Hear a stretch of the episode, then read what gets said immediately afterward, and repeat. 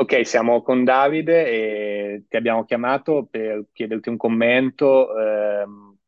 insomma, sulla situazione attuale in Ucraina dopo la ritirata, eh, dei russi da Kherson.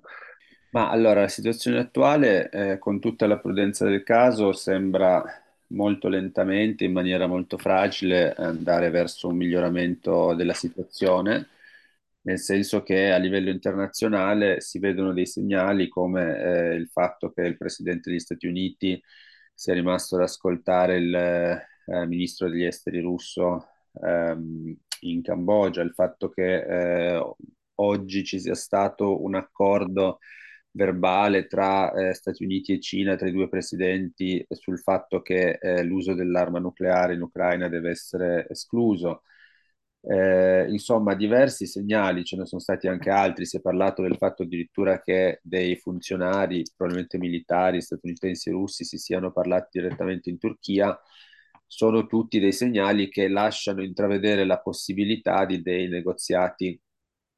Eh, non tanto credo di, per una pace definitiva o duratura, eh, che è impossibile perché la, la Russia non ritirerà eh, certo non a breve le sue truppe dall'est dell'Ucraina e questo impedisce comunque un accordo di pace perché la comunità internazionale tutta, io credo, a questo punto non arriverebbe, anche i paesi come l'India la Cina che sono più vicini alla Russia, non arriverebbero ad ammettere una rottura del diritto internazionale tale come il mutamento dei confini dell'Ucraina eh, a seguito di un'invasione. Quindi non parliamo di un processo che porta a una pace duratura, ma un cessato il fuoco o un qualche accordo temporaneo che metta fine a questa violenza devastante che è stata scatenata lo scorso febbraio, che dura ormai eh, da più di, di, sei mesi e che è ha fatto una quantità di vittime, di distruzioni, di, di profughi, di traumi psicologici, di feriti, di, ha seminato una quantità di odio eh, in Ucraina e non soltanto, anche in Russia, anche nei paesi limitrofi, inimmaginabile. Quindi eh, la prima cosa è che effettivamente una pace si raggiunga, eh, che ci sia un accordo anche solo temporaneo tra le parti e eh, questo naturalmente eh, è oggi possibile, eh, non potrebbe essere più plastica, diciamo, la situazione eh, di fronte ai nostri occhi perché l'esercito russo non ha raggiunto comunque gli obiettivi che si prefiggeva. Eh, non li ha raggiunti perché ricordiamoci che eh, poche ore dopo che sono stati smentiti coloro che, ricordiamoci, prima dell'invasione del 24 febbraio escludevano categoricamente che la Russia avrebbe mai invaso l'Ucraina e dicevano è la solita propaganda americana o la solita voglia di affibbiare alla Russia, al governo russo, delle intenzioni malevole. Poche ore dopo, quando invece ci fu l'invasione, ecco che eh, tutta una serie di eh, pseudo-esperti sostenevano che nel giro di poche ore eh, l'intera nazione ucraina sarebbe caduta nelle mani eh, di, di Mosca e in effetti lo stesso Putin ha carezzato l'idea di impadronirsi delle istituzioni politiche con un colpo di Stato pilotato dall'esterno delle forze armate ucraine. Eh, rispetto a quell'obiettivo così ambizioso, oggi noi vediamo che neanche i territori eh, che sono stati annessi unilateralmente dalla Russia e neanche i centri comunque più significativi come Kherson, che è una città fondamentale anche per, avvigio- per approvvigionare eh, la Crimea stessa, eh, vengono tenuti dall'esercito russo. Questo proprio perché c'è stata una resistenza da parte, devo dire, anzitutto della popolazione ucraina nel suo insieme, davvero ammirevole come, eh, diciamo, scatto d'orgoglio nelle prime fasi, nei primi giorni, nelle prime ore dell'invasione, e poi perché le forze armate ucraine eh, sono riuscite a tenere testa a un esercito molto più potente. Questo per due motivi. Uno, perché evidentemente c'è una compattezza eh, ideologica, culturale, politica, nazionale eh, notevole, soprattutto eh, ovviamente nei territori fuori dal Donbass, perché sappiamo che invece il Donbass è diviso socialmente, culturalmente, politicamente molto più del resto del paese. E quindi perché c'è, una motiva- c'è stata una motivazione, c'è una motivazione nelle forze armate ucraine, che non, non dimentichiamo neanche questo, che sono anche il portato di mobilitazione popolare e di l'afflusso di migliaia e migliaia di volontari in queste forze armate c'è stata una motivazione tale evidentemente che ha permesso di raggiungere questi obiettivi. Eh, il morale sicuramente non è stato peggiorato dal fatto che sono arrivati migliaia di internazionalisti a sostenere eh, questa causa anche dall'esterno. E d'altra parte però non dimentichiamo che la fornitura di armi da parte degli Stati Uniti è stata assolutamente,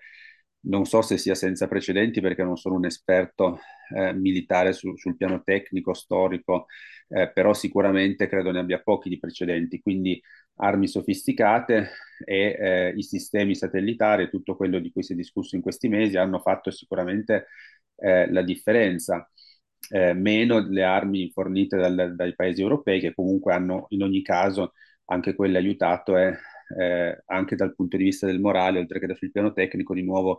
sicuramente determinato eh, questo successo parziale eh, di questa diciamo, resistenza nazionale, militare e anche statale, perché eh, mi sembra evidente che comunque le, le realtà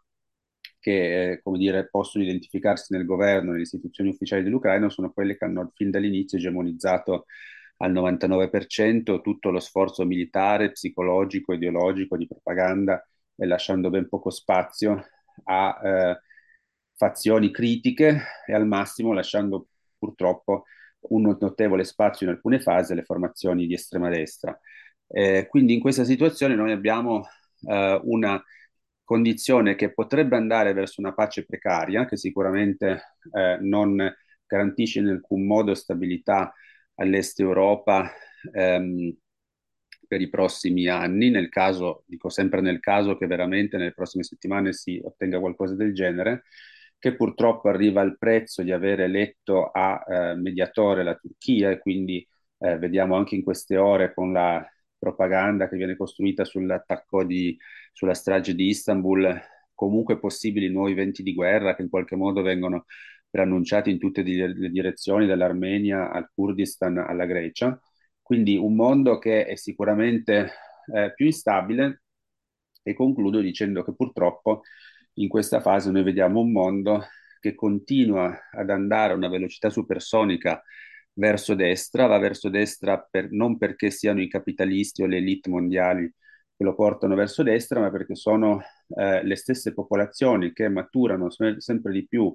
un'espressione della, della loro rabbia che non trova altra cornice ideologica pensabile che non quella della destra e dell'estrema destra. E questo vale sicuramente per la popolazione ucraina che in questi mesi e anche nei prossimi, se la guerra continuerà, eh, ha imparato amaramente il fatto che eh, dopo essere stata es- eh, oppressa per decenni da una delle espressioni possibili di un pensiero eh, socialista, eh, deve fronteggiare oggi diciamo, un dissenso eh, praticamente totalizzante in tutte le forme culturali della sinistra in giro per il mondo e anche in Italia, nei confronti della anche più lontana idea di sostenere la sua indipendenza, come dire, politica, il suo percorso storico separato eh, da quello della Russia. E, e concludo che eh, semmai qualcuno di coloro che si sono opposti a, al sostegno, alla resistenza e anche soltanto all'idea eh, così assurda per alcuni di qualificare quella come una resistenza, volesse pensare che le eventuali trattative delle prossime settimane sarebbero un risultato di quel tipo di posizione, come dire, eh, pacifista, astratta eh, o eh, per certi versi anche talvolta ehm, senza proposte reali, faccio notare non solo che il negoziato e la resistenza vanno sempre eh, di pari passo quando qualcuno aggredisce eh, qualcun altro, perché senza resistenza non c'è negoziato concreto e reale possibile, ma faccio notare soprattutto che in ogni caso non è sfuggito, penso a nessuno in giro per il mondo, nessun, in nessun angolo del mondo, la differenza di atteggiamento che c'è stata in questi mesi eh, rispetto a, all'Ucraina, se invece consideriamo altri casi di invasioni militari unilaterali come quella dell'Iraq o se consideriamo altri eh, episodi di occupazione militare eh, come la Palestina o se consideriamo altri,